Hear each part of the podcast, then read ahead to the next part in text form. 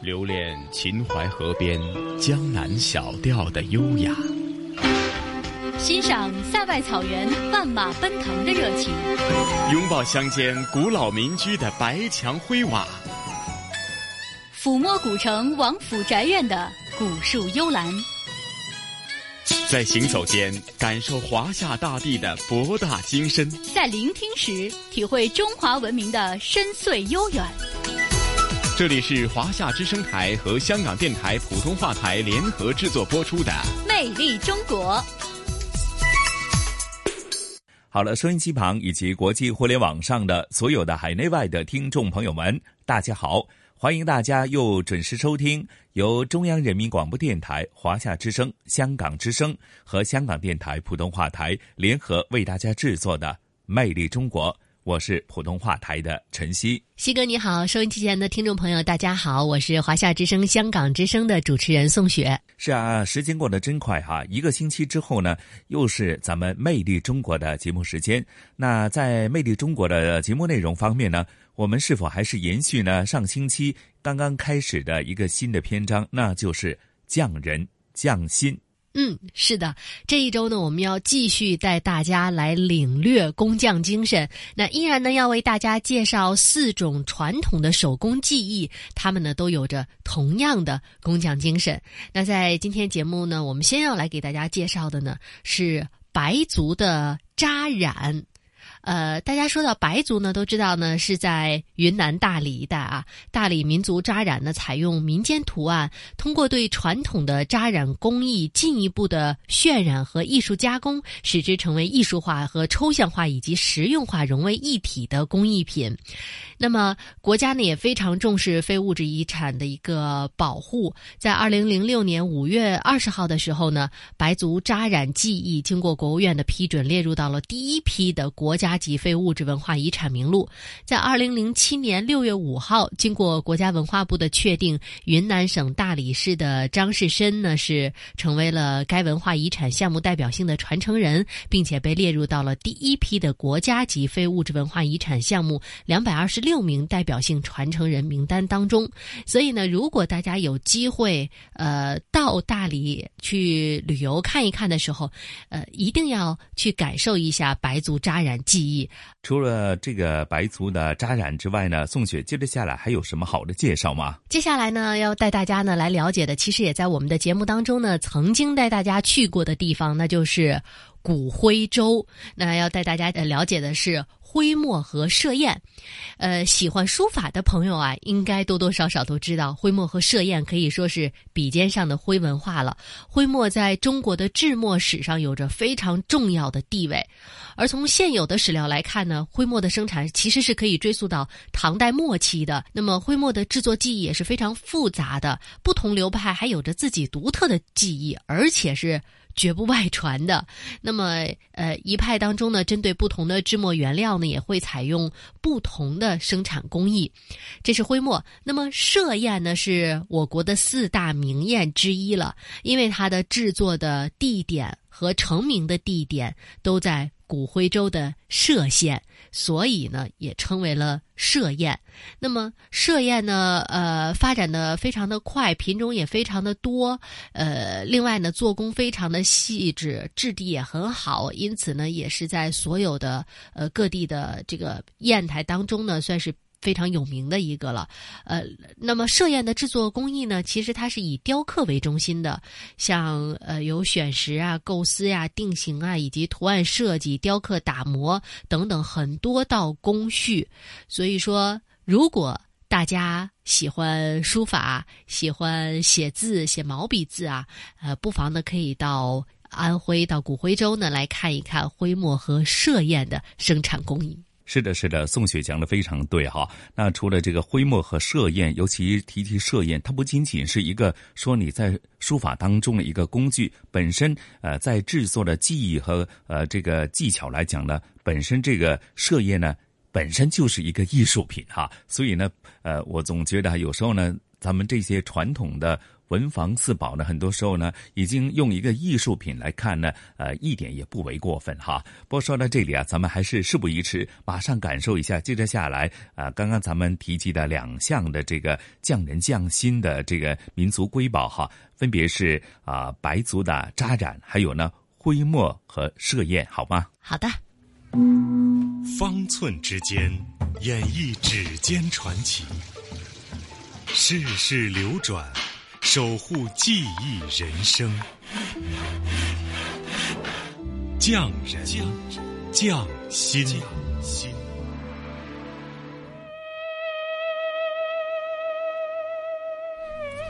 我是云南大理喜洲镇的段一开，我今年是四十二岁。我已经做扎染已经三十六年。六岁的时候是妈妈在那个家里面扎染，看着她非常慈祥的那样样子，在那里一针一线的缝，非常好看啊，非常神奇。我就是拿着针，拿着线，在妈妈旁边就是看到她缝什么，我就穿什么。她就跟我们讲讲以前的故事啊，讲非常幸福。一块布值得花多久去等待？一门手艺值得用多少代去传承？在蝴蝶泉边长大的段银开，从小就跟母亲学习扎染，现在已是白族扎染技艺的云南省级传承人。在州城。小到十几岁的小女孩，大到年逾花甲的老人，都会扎染。那充满浓郁民族风味的扎染作坊，已是当地的文化名片。蒲真白族扎染博物馆馆长张申，好多妇女扎花，她都用茶余饭后的时间来做这个手工，获取一定的经济，来维持自己的生活。在州城这里呢。它就一直在盛行，一直保存下来，啊，它最大的特点应该说，它白天它可可以去从事其他工作，他茶余饭后的时间他就可以来做了，他就把业余的时间用起来了。在州城这一边，不会扎花的女孩会被别人笑话的。段银开与同样爱好扎染的丈夫段树坤，在家乡大理州城经营着一家扎染厂。小两口给厂子取名“蒲真”，洗尽铅华，返璞归真，如同洗练的苍山洱海。厂子占据了两进院子，染缸、漂洗池、甩干机、晒架一铺开，并不显得宽敞。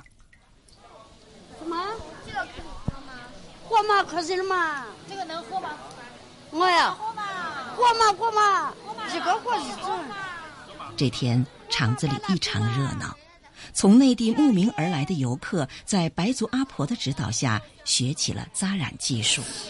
因为不是很了解这个扎染，想象中可能会比这个复杂。他现在已经帮我们做了一些东西，我们可能会想着自己设计图案，然后有自己就是会时间比较长。但是对。他总归能见到一环，就是等一下去扎染染一下，然后看看自己这个布出来到底是什么样，还蛮期待的。接收学员，为厂子带来了一定的经济收入，但也占据了段银开宝贵的创作时间。不忙的时候，他会拎起马扎，和白族阿婆聚在一起，在廊檐下安安静静的扎花儿。这个绕的。呃，这组也非呃发色也非常关键的，你绕的很松，它出来的效果就老是不好；你绕的太比较，它出来就很好看。特别紧，嗯，对，一个很大的力气。扎花是扎染工艺中十分重要的一环。要按照花纹图案要求，在布料上分别使用搓皱、折叠、翻卷、挤揪等方法，形成一定的形状，然后用针线一针一针的缝合或是缠扎，将其扎紧、缝严，使起初平整的布料变成一串串的疙瘩。你扎的时候扎的不好，你的钩分没下到的话，呃，你做出来作品没有那么好看。你要扎的时候要方方面面要考虑到很细致，才出来最完美的一幅画。一扎里面有八十个的针，这一个针做几针，那个针做几针，全部在布上面，一不小心你没有拉紧啊，那个作品就完。一块扎染布的完成，做好扎花是基础，接下来就要看染色。经过多年的磨合碰撞，段氏夫妇形成了自己的分工。扎花由心细的段银开来做，染色则交给丈夫段树坤。扎花扎花，它是先扎后染嘛，扎起来的地方它是染不进去，没扎的地方染有一扇。核心就是，不管你用什么染料，你只要达到不把一晒进到扎起来的里面去，它就算成功了。一旦你把染料进到扎起来的花絮里面，白晒出不来，那么扎染它也就出不来了。所以说，你开发任何染料也好，你要多尝试，多去试验，要达到颜料不可能聚到扎起来的疙瘩花里面。打开以后，一个完美的白出扎染的花，它才能呈现出来。扎染的原料选自纯天然制品，主要颜料来自苍山上生长的辽兰、板蓝根、艾蒿等天然植物的蓝靛溶液，尤其是板蓝根。没有化学的取巧，只有对自然的崇敬。剪开从染缸中出水的线角。如同拆开一份馈赠般的虔诚和欣喜，迎接一次美好的降临。为了传承白族扎染，夫妇二人每年都坚持组织村里的妇女来蒲真扎染厂接受免费扎染技艺培训，并为他们的成品寻找销路。好多人说：“你不要做你的这个，这个太辛苦了。”那我说。我做其他东西，我又不爱好。我有爱好我的这个扎染，不是其他问题，因为我喜欢。为不是光我一个人，我们整个垂村这些妇女，她们感觉到非常快乐。你你给他们钱，只是帮助了他们，只是一时；你给他们一条生存的那个道路，那是更好的。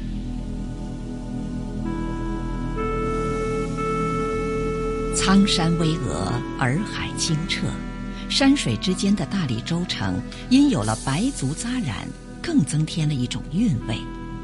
阳光下，一块块美丽的扎染布迎风招展，小小的庭院里响起白族阿婆清亮的歌。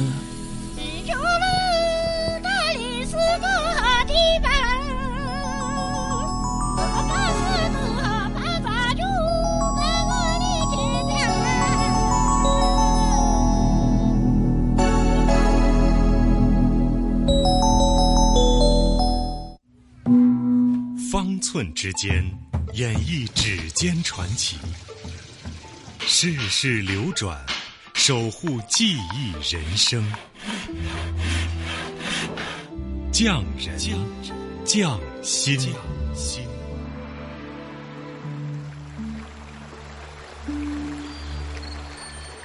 远山如黛，白云映水。粉墙青瓦的徽派民居，在翠林间和谐灵动。新安江是徽州的母亲河，沿江而行，就可以看到汩汩流动的江水为我们展开的这一长卷中国传统水墨画。汪培坤经营的胡开文墨厂，便坐落在此间灵秀之地——屯溪新安江北岸。墨，中国书画的灵魂。你看古代几百年的这个书画，哪一张画缺少墨啊？你缺少墨就不存在这张画。汪培坤是徽墨制作的代表性传承人，而他的胡开文墨厂则由创建于清乾隆年间的徽墨名店胡开文墨店继承发展而来。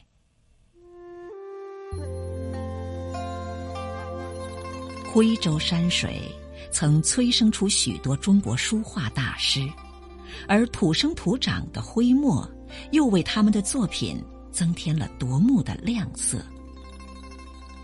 徽墨是墨中佳品，历来为文人墨客所钟爱。徽州制墨历史悠久，肇始时间等不迟于唐朝。这个都是桐油，这个它桐子呢在树上的，秋季之后再把它摘下来，摘下来榨成油，这榨成油之后再来给它点燃，嗯，这个我们就叫油烟，也叫桐油烟。千百年来，徽墨主要以松烟为原料，由于常年累月取松烧烟，致使松树的数量锐减。自宋朝开始，质量更优的油烟逐渐成为徽墨的主要原料。这种油烟墨书写的字画，墨迹透亮，历经千年也不会褪色。桐油呢，给它在炉里面给它烧，雾化之后再再点燃，点燃之后它这个烟上面有个滚筒。滚筒之后，那个烟呢，就是马上从那个滚筒下面。所谓一两黄金一两墨，好墨的贵重在于配方，也在于功夫和心血。至今，徽墨仍沿用传统工序，一块小小的墨锭，需要点烟、熬胶、和料、制墨、晾墨、修边、洗水。描金等八道工序方能制成。定墨都要经过千锤百炼，让墨里面没有气泡，经过锤它就变得很细腻，再这样子它那个墨才能做得好。锤好的墨泥，揉搓成小段儿，称重，然后将相同重量的墨锭再次充分搓揉捶打，制成圆柱状。再放入模具中进行压制，模具上的图案就会印在墨锭的表面。挤压成型的墨锭待冷却完成之后才能取出，然后开始晾墨。晾墨嘛，就是墨制好之后就摆在这里让它阴干。嗯，阴干呢，一般的墨呢，在半年到一年时间，一二两的墨，啊，要天天不断的翻，翻好几遍。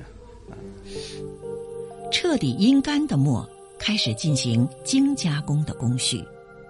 修边是将墨的表面打磨平滑，描金则是按照墨锭上的图案和字，用颜料进行描画填彩，以增加墨锭外观的美感。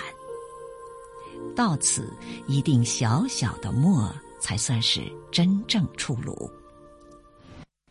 好墨配好砚，就如同好马要配好鞍。屯溪东北二十五公里处是古徽州府治所在地歙县，那里出产的歙砚名满天下。歙砚制作的代表性传承人胡秋生。中国四大名砚歙、端、成泥、桃核，歙砚的纹理是最丰富的。嗯，呃，传的下来了，它有几十种，实际有几百种一系列的。歙砚从汉朝就开始了，唐朝鼎盛的时候，就是专门有制砚的砚务官。啊，砚呢又是一个特殊的，因为它是天然的东西。歙砚实质坚韧润腻，纹理美丽，发墨如油，不伤毫。同时，歙砚极其讲究雕工。因此，对于设砚制作来讲，挑出上等佳料后，如何最大限度地呈现一块石头的天然美，同时又能赋予砚石巧夺天工的雕饰及高雅的文化气质，这是检验一位制砚师傅是否优秀的标准。在雕刻之前，就怎么样去想，嗯，它的纹理，它的造型。你的条件是什么？你对它想产生的结果，这个结果，它由它的这个文学、艺术、技艺，把它融为到最终，它以最佳的一个心爱的一种一种作品。千百年来，徽州古老的文化、富庶的经济、美丽的山水，为万山丛中这一方天地孕育出无数的能工巧匠。而今，传统手艺的光芒仍在这里闪耀，徽墨设砚也因匠人们的赤子之心，延续着中国独有的文脉。一块料，它实际有生命的，你赋予它的生命，你怎样去赋予它？你的情感，雕刻技艺，你把它最大化。对一个匠人来说的，这是匠心，这就是个新的灵魂。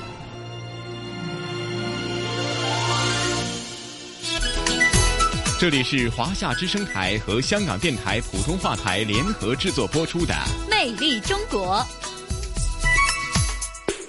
好的，欢迎回来，这里依然是来自于香港电台普通话台与中央人民广播电台华夏之声、香港之声为大家带来的《魅力中国》，我是华夏之声、香港之声的主持人宋雪。听众朋友们，大家好，我是来自香港电台普通话台的节目主持陈曦。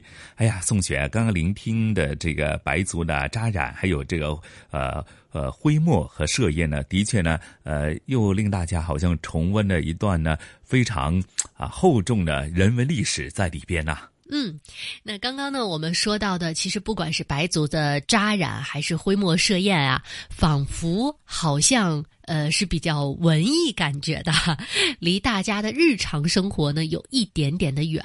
那接下来要给大家介绍的这两种手工技艺。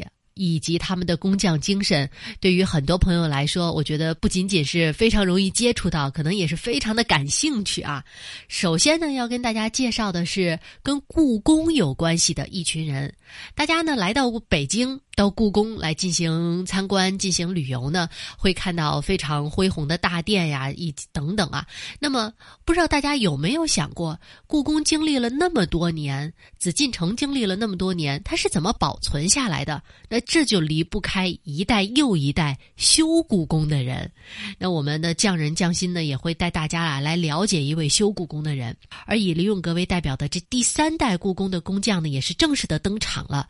那么，他们也。承担了很多重大的工程，那在今天的节目当中呢，我们就会带大家呢一起来认识一下修故宫的人。嗯，是的，宋雪还记得咱们两年前呢，在我们两家呃共同制作的专题节目呢，呃，故宫一百年的专题节目当中啊，的确呃，无论是故宫的维修，还是说呃近年来呢，故宫呢经过不断的维修以后呢，在开放很多。以前从来没有开放的一些院落或者一些呃珍贵的呃民族国家瑰宝方面呢，也是令普罗大众呢有机会接触的更多或者看的更多。其实很多时候就和这个故宫的维修呃维修好了，才可以进一步的。开放，而且呢，呃，在开放的过程当中，又得承受呢这个频密的人流去参观所带来的这个影响。的确呢，呃，有些东西啊，真的是呃，在保育和传承方面呢，真的要做一个很好的平衡才行啊。嗯，那故宫呢？用单霁翔院长的话来说，马上紫禁城要迎来六百岁的生日了，呃，也希望能够开放更多的区域给公众，能够让大家呢更好的了解紫禁城。那这个呢，我们是说到的修故宫的人啊，希望能够让大家从另外一个角度呢，对故宫有更多的了解。那接下来要说到的这个呀，呃，对于吃货朋友们来说，一定是特别感兴趣的。都说呢，不。到长城非好汉，然后呢不吃烤鸭真遗憾。那究竟北京烤鸭这项舌尖上的非遗是怎么制作出来的呢？在我们今天《魅力中国匠人匠心》节目的最后啊，就会带大家来了解一下烤鸭的制作技艺。应该说，烤鸭的制作技艺是有着非常久的历史了。呃，根据了解和记载呢，元朝就有了烧鸭子的这样一个记录。而烧鸭子呢，其实就是叉烧鸭，应该算是最早的一种烤鸭了。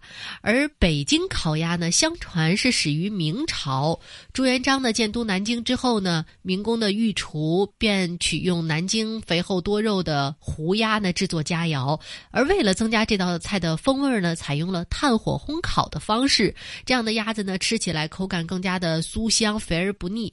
呃，那么明代迁都到北京之后呢，烤鸭技术也带到了北京，并且呢一起发展。呃，说到北京的烤鸭呢，其实是分为两种的。呃，一种呢是以全聚德为代表的挂炉烤鸭技术，另外一种呢是以便宜坊为代表的。焖炉烤鸭技术，那么在二零零八年的时候呢，这两样技艺呢是双双入选了第二批的国家级非物质文化遗产名录。也就是说呢，如果您来到北京吃到了一只烤鸭的话，那么您吃到的实际上是国家级的非物质文化遗产。嗯，那咱们也事不宜迟，马上聆听接着下来的主题内容。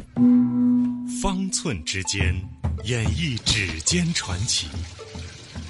世事流转，守护记忆人生。匠人匠心。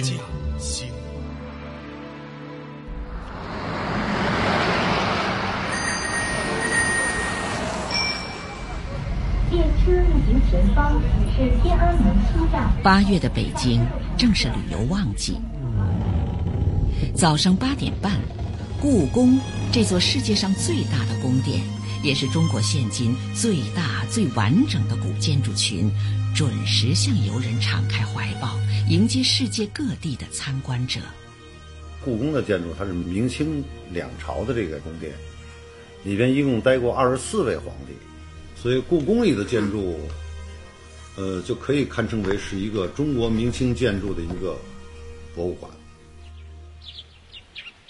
从西华门进入故宫，穿过武英殿旁的小石桥，沿着外西路向北一百多米处，有一处普通的小院儿。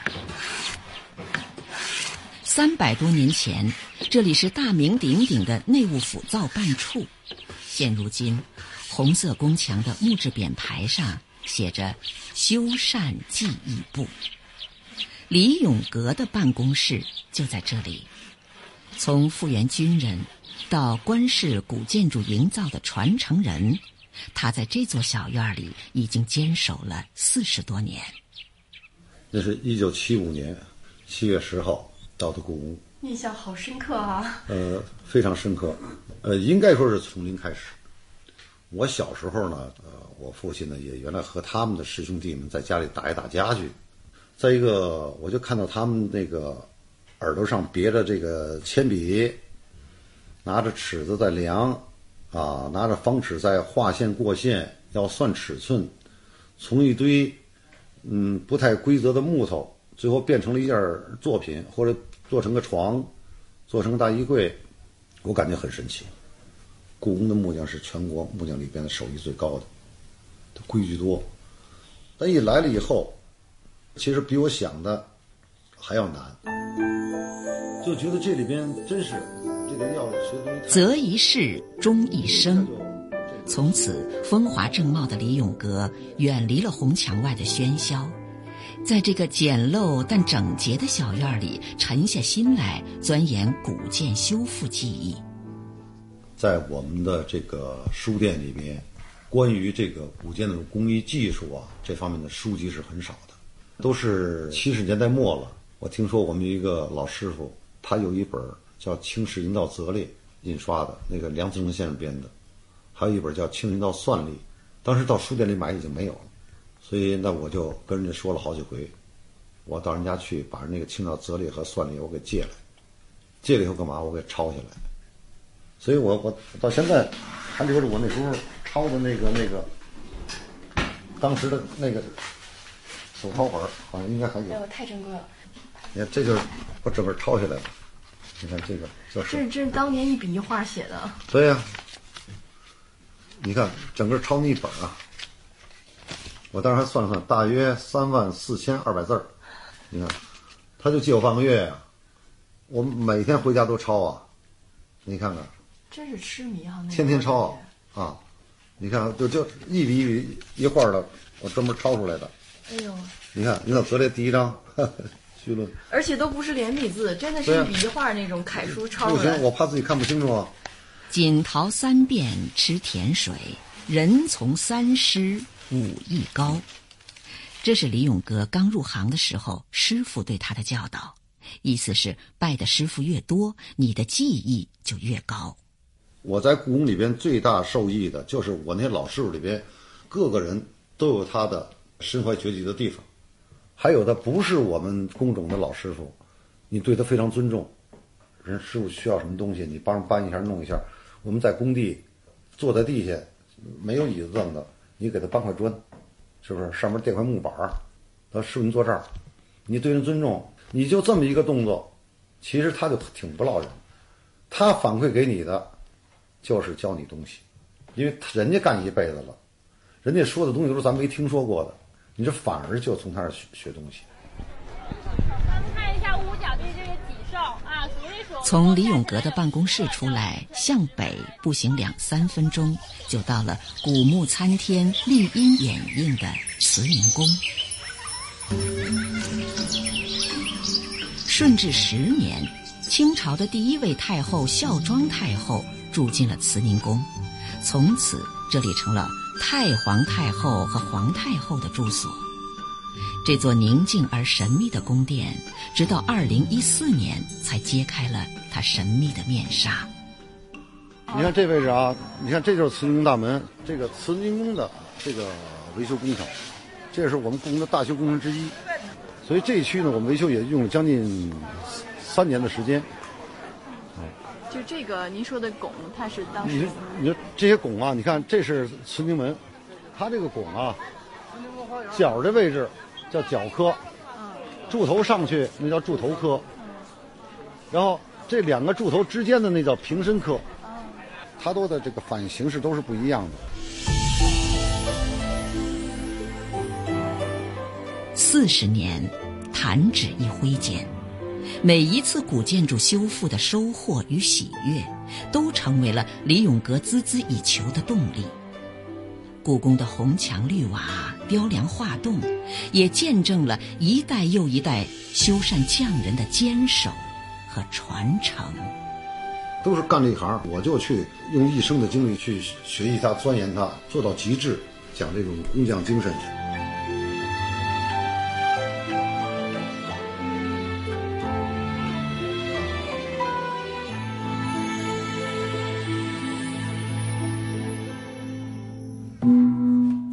寸之间，演绎指尖传奇；世事流转，守护记忆人生。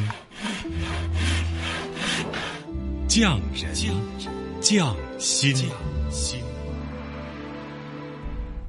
对儿鸭子出炉啦！来嘞！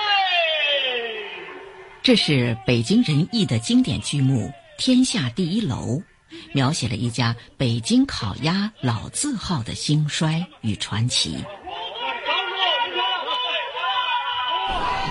前门步行街，沿进长城。热闹的街市，繁华的商铺，北京的前门大街是八十多个京城老字号的聚集地，其中就包括著名的北京烤鸭老字号。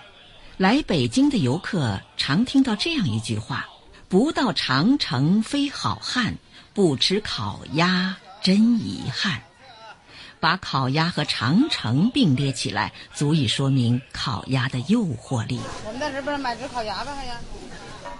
二零零八年，北京烤鸭入选第二批国家级非物质文化遗产名录。北京烤鸭主要分为以挂炉烤鸭为代表的全聚德，和以焖炉烤鸭为代表的变一方两大门派。北京烤鸭在全世界享誉盛名，它色泽红润，肉质肥而不腻，外脆里嫩。号称“舌尖上的非遗”。北京烤鸭好吃，离不开烤鸭师傅几代人兢兢业业、精益求精的技艺传承。我们参加工作的时候，当时我们店最有名的师傅就是田文宽，烤鸭大师田文宽大师。我刚一开始参加工作的时候，我是左手干活。嗯，我记得印象最深的呢，就是这个，呃，我在磨刀的时候呢，田文宽师傅呢说：“你这个左手嘛，应该改正手。”教我怎么去磨刀，嗯，到现在呢手上有一个疤了，你看，划伤了是吧？对，划伤了啊。当时在磨刀的过程当中，不许伤这个刀背的。咱们年轻，咱不懂啊。当时呢，师傅呢让他一推一拉，但是在磨刀的过程当中呢，一滑往后一搂，所以呢落了一个大。这是全聚德王府井店前行政总厨徐福林，当年知青返城招工，他成了一名厨师。四十多年，他一直记着老师傅的话：干一行就得干好一行，守好这行的规矩。我这是属于七二年毕业，七三年插队，七四年呢就开始参加工作，就分配到了这个王府井全聚德烤鸭店，一直干到一五年退休。在这个四十多年当中呢，用四个阶段总结了我一生。这四个阶段就是学习了十年，学会了这个红案，呃，学会了炒菜，在厨艺上学习了这个师傅的一些品德。第二阶段呢，肯定要说奋斗十年嘛，也是很艰苦。呃，从理论到实操，总结了一些经验。呃，通过十年的这个学习，呃，十年的奋斗，肯定有点小的成就，就到了我第三个阶段，就是成就十年。这个十年呢，呃，对于我来讲呢，容易很多。这个企业开始壮大，创出菜品，包括发展，包括总结。这个十年呢，我的是成就了十年。这辉煌的十年呢，就是王府井街的改造。随着这王府井大街的新型的一种改变，开街以后呢，就是也可以说企业呢逐步走向辉煌。二零零九年。便一方烤鸭总厨师长白永明获得国家级非物质文化遗产烤鸭技艺第二十代传承人的称号。如果说全聚德挂炉烤鸭技艺是集体传承，那么便一方焖炉烤鸭技艺就是选出传承人。两个不同的百年老店，在技艺的传承方法形式上虽说不同。但是他们的初心却是一致的，那就是把这些舌尖上的非遗技艺传承下去。我七八年来了咱们变一方，到今天那个快四十年。八八年是北京市首次比赛，有烤鸭的项，当时就得了一个金牌，还还写一总结：十年磨剑，炉火马，简精通焖炉烤鸭。当时觉得不过分，反过现在我干四十年，看当时。说自己精通焖炉烤鸭那个水平，那个呃知识面，那会儿顶多掌握了焖炉烤鸭技艺的百分之二十。越简单的东西，越不容易达到最这高的水平。你烤出这只鸭子，反出这你对烤鸭子的理解、认识、相关知识，你的技术水平。咱老说那姑娘精神，工匠精神什么？嗯，精益求精，一丝不苟，就持之以恒。百年的烤鸭技艺。就是在这样朴素的心态下传承下来。现在，全聚德和变一方都有自己的烤鸭工作室，负责对烤鸭技法的挖掘、保护、传承与创新。全聚德作为一个集团公司，尤其是在培训方面和这技术要求方面，要求的还是比较严格的。嗯，尤其是在传承当中，呃，师傅带徒弟，来包括一些这个好的一些手法。是一个传统不守旧、创新不忘本的这个原则。卞玉芳、白永明师傅认为，北京烤鸭除了要传承技艺，也要传承精神。我们这新来的同志呢，第一次我们在说这事儿的时候，就给我提出一个重点是精神，工匠精神的传承、传播。一炉百年的火，铸成百年老字号。几片皮酥肉嫩的鸭肉，配菜蘸酱若干，再裹上荷叶饼，咬一口，唇齿留香。这里是华夏之声台和香港电台普通话台联合制作播出的《魅力中国》。是了，这里还是由中央人民广播电台、华夏之声、香港之声和香港电台普通话台联合为大家制作的《魅力中国》。哎呀，宋雪刚聆听的呃今天的《魅力中国》的主题内容啊，无论是从这个呃。有厚重人文历史的一些少数民族的一些制作技艺，还是说呃比较接地气的哈，跟美食有关的这个北京的烤鸭的制作的技巧，甚至是呃有这个很多呃国家瑰宝的故宫的修建当中，呃的确令大家呢有一种呃眼界大开的感觉啊。真的希望通过我们匠人匠心节目的介绍呢，大家能够了解到这些传统技艺的制作的不容易，以及传承人的艰辛。更重要的是啊，希望大家呢能够对这些传统的技艺更加的感兴趣。因为呢，如果他们写在纸张上，永远都可能只是用来看的。但是。如果他就活在我们的生活当中的话，相信会得到一个更好的传承。所以说，如果大家感兴趣的话，下次有机会到北京来吃烤鸭或者逛故宫的时候，不妨可以跟工作人员问一问这个制作技艺到底是怎么一回事儿。我相信你会有更多的了解。嗯，是的，是的。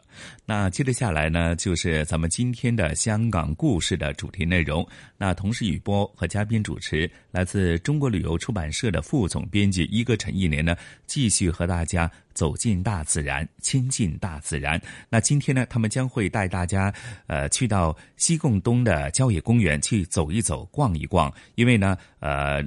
被誉为是香港后花园的这个西贡啊，甚至是呃西贡东郊野公园呢，它的确是风景优美，景点是多不胜数，甚至说它的自然地貌呢，呃，从远古的火山活动呃铸造而成以后呢，呃，形成非常独特的这种呃岩石的这个景观。那甚至说很多呃著名的香港的。郊野径啊，就远足径呢，也是横跨在这个呃西贡东郊野公园。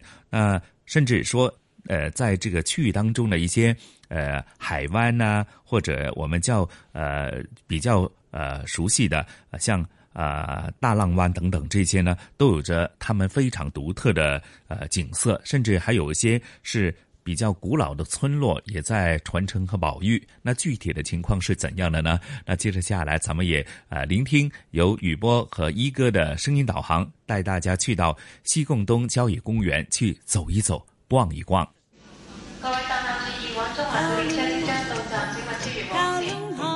传统现代相映成辉。中西文化共冶一炉，东方之珠，动感之都，香港故事。香港故事，欢迎来到香港故事节目时间。节目当中，雨波非常高兴，请来香港中国旅游杂志副总编辑陈一年一哥，你好，你好，大家好。来到二零一八年了哈，那么新的一年有新的气象，有新鲜的东西可以发现。如果你之前没有去过这一些的郊野公园的话呢，记得留意香港故事了哈。一哥会我们呢去逛一逛香港一系列的经典的郊野公园，从西讲到东，从东又讲到西，因为香港有一个在东边很漂亮的地方叫西贡，那么西贡呢又有东郊野公园和西郊野公园。哎，这两个郊野公园啊，一个东一个西啊，其实都是在啊西贡半岛。嗯，呃，这是一个很美的半岛啊，就跟越南那个西贡不是一回事啊。就咱们的这个啊西贡啊，是一个啊不小的半岛啊，所以要是把它分成，呃，要把它嗯呃分成这个呃郊野公园，嗯。都已经好像有四个郊野公园在这上面。哇哦，嗯 啊，呃，我们讲过的清水湾，嗯，啊，清水湾郊野公园啊，对，这个呃郊野公园是在呃西贡半岛的清水湾半岛上。嗯嗯啊，哎啊，我我们接着讲的呢，就是在啊它的北面啊呃西贡半岛的主体部分啊，呃这里呢就分东西啊，另外还有一个。最小的，哎，不是，应该是第二小的郊野公园啊，叫做桥嘴郊野公园。嗯啊，这个呢也是在啊西贡这一边。当然了，它不是西贡半岛上啊，而是呃一些小岛啊，就是在西贡半岛旁边的一些邻居一些小岛啊，啊，那个我们以后还会讲到啊。是，哎，现在我们先讲啊，就从最精彩的部分开始啊，就是西贡东。嗯，一下子进入细肉了哈。那么我们看到，一般来讲呢，呃，香港我们想到啊，东边和西边。东边来讲，通常哈会更多的想到这个清澈的这个海水，还有独特的一个地貌。那么西贡东的自然地貌呢，通常都是吸引大家的一个最主要的一个因素哈，因为它是由这个远古的火山活动塑造而成的，对吗？嗯，西贡东啊。这一边的呃，这这个地域上的有很多的地质奇观啊，是呃他们的呃呃缔造者啊是两大因素啊，一个呢就是海啊，一个呢就是火山啊，呃这里有一个超级大火山啊，是在侏罗纪中期啊火山运动的时候呢，呃。呃，那个时候有一个呃比较强的爆发，就形成了后来我们现在看到的很多的地质奇观。嗯，还有就是海啊，就是一个火一个水啊。嗯，对对。海就是因为呃香港啊，虽然说啊被海差不多是被海包围的。嗯。呃，除了北面啊是大陆啊，呃。它的呃，另外三面其实都是被海包围的，嗯，而这些海域呢，呃，最漂亮的海还是在东面啊，所以我我这个人很偏心这个东面，这个呃西贡东啊，对，呃，在这儿呢，除了我们现在要讲的这个呃郊野公园以外，其实这里还有别的公园啊，就是地质公园。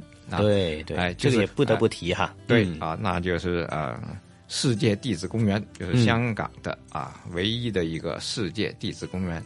对，哎，也就在这个那郊野公园的范围内。嗯，哦，它有一些呢就更超出了郊野公园啊，因为呃，这个地质公园呢是以海作为中心的啊，嗯，对，围绕着呃一个。很大的火山群啊的海啊嗯。啊在那边啊嗯。啊不过我们啊真的欣赏起这个呃西贡东郊野公园那就分不开两者分不开因为大量的这种地质奇观就是在郊野公园范围内嗯。啊就是呃陆地啊嗯。呃海岸啊其实。就是在这个呃郊野公呃郊野公园范围内，嗯，印象最深刻的，比如说像是六角形岩柱群、海岸侵蚀地貌啊，经常是在一些旅游的这个推介片段当中呢都有看到，而且自己也亲身去过那附近，能看一看呃这一种壮观的地质奇景啊。六角岩柱密集的覆盖在海岸岛屿，还有海床，达到。一百五十平方公里，也是现在所知道的世界上面积还有体积最大的岩柱群了。嗯，这里说的呃体积呢，是讲它的呃单位啊，就是说这边的呃岩柱群呢，呃这些岩柱啊的直径平均达到一点五哎一点二米。嗯啊，像这么粗壮的这个岩柱呢，在世界上很罕见。哦，哎。呃，譬如也世界有名的巨人海岸啊，嗯，呃，那些岩柱也才零点六啊，就是它的一半这么粗啊，哦，呃，这边呢就特别的粗，嗯，呃，而且呃，你要是再加上想象啊，有很多我们看不见的，就是因为在西贡海有很多的岛，嗯，都是这种啊岩柱群，嗯，哎组成的啊，另外还有海底我们看不见的。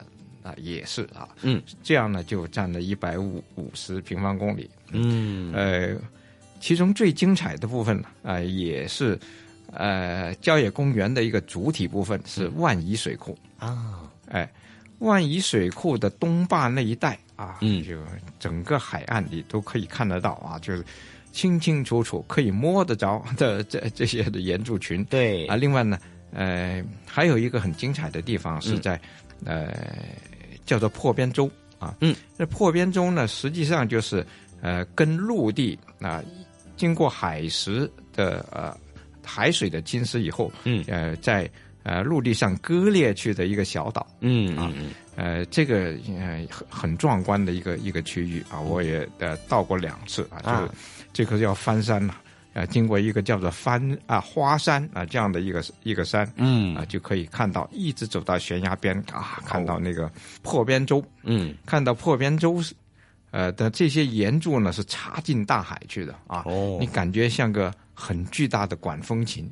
嗯，哎，就是非常壮观。嗯嗯嗯嗯，心弦都会被触动的感觉哈。对，那么确实是有非常不一样的这个地貌，还有一些经典的海岸呐、海湾。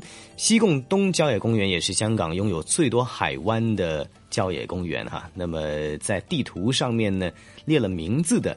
就有七处，其中有四处呢，也是海滩，叫做水清沙幼啊，或者叫做水清沙细啊。这里呢有地形也很特别啊，嗯，呃，因为啊海蚀啊造成的呃一个很大的海湾，就叫做大浪湾。嗯，大浪湾里边又有四个湾，啊、嗯，就是变就分成一，等于是有四个很好的海滩。嗯，啊、呃，其中的西湾啊。呃，曾经被列为啊香港的呃最佳景观的第一名哦，最佳的第一，哎、哇哦，这个是一定要去探访一下的。另外呢，也就是在这四个湾啊，在它旁边的一一座尖峰，一个高山、嗯、啊，叫做燃舌尖啊，嗯、就呃形成叫做一尖四滩的这么一个啊。呃，是香港的四大奇景之一。嗯，啊，它是连着的，就是几件东西变成一个品牌。嗯，嗯观赏到这么漂亮的西贡东郊野公园，那除了东之外呢，当然还有好东西了啊。那么下一集呢，我们继续会为大家介绍西贡西郊野公园香港故事。谢谢一哥。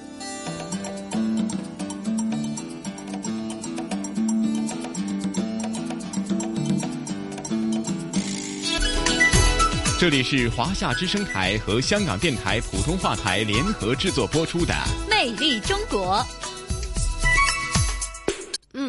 欢迎回来，这里依然是来自于香港电台普通话台与中央人民广播电台华夏之声、香港之声为大家带来的《魅力中国》。那刚刚香港故事，我们跟随雨波和陈一年先生一起到了西贡东郊野公园啊，感觉这个香港拥有最多海湾的郊野公园真的是非常的棒啊。嗯，是啊，尤其是在呃繁忙的都市生活当中，呃，每逢节假日呢，呃，不妨多去一些郊野公园去走一走、逛一逛呢。呃，除了是吸收到非常清新的空气以外呢，其实一些呃人文景观呢，或许对于我们繁忙节奏的都市人来讲啊，还真的是平常有所忽略哈。呃，其实也是一种呃难得的机遇，去呃重新认识香港，甚至认识香港的一些历史哈。哎、呃，不过说到这里啊，宋姐啊，咱们今天的《魅力中国》的节目时间很快快又得告一个段落了。嗯，是的，有一些不舍啊。不过呢，在下一周的时候呢，我们会继续带大家来感受香港的郊野公园，同时呢，也会带大家了解呃内地呢更多的精彩的内容。嗯，是的，约定大家下星期同样的《魅力中国》的节目时间，约定您了，不见不散。拜拜。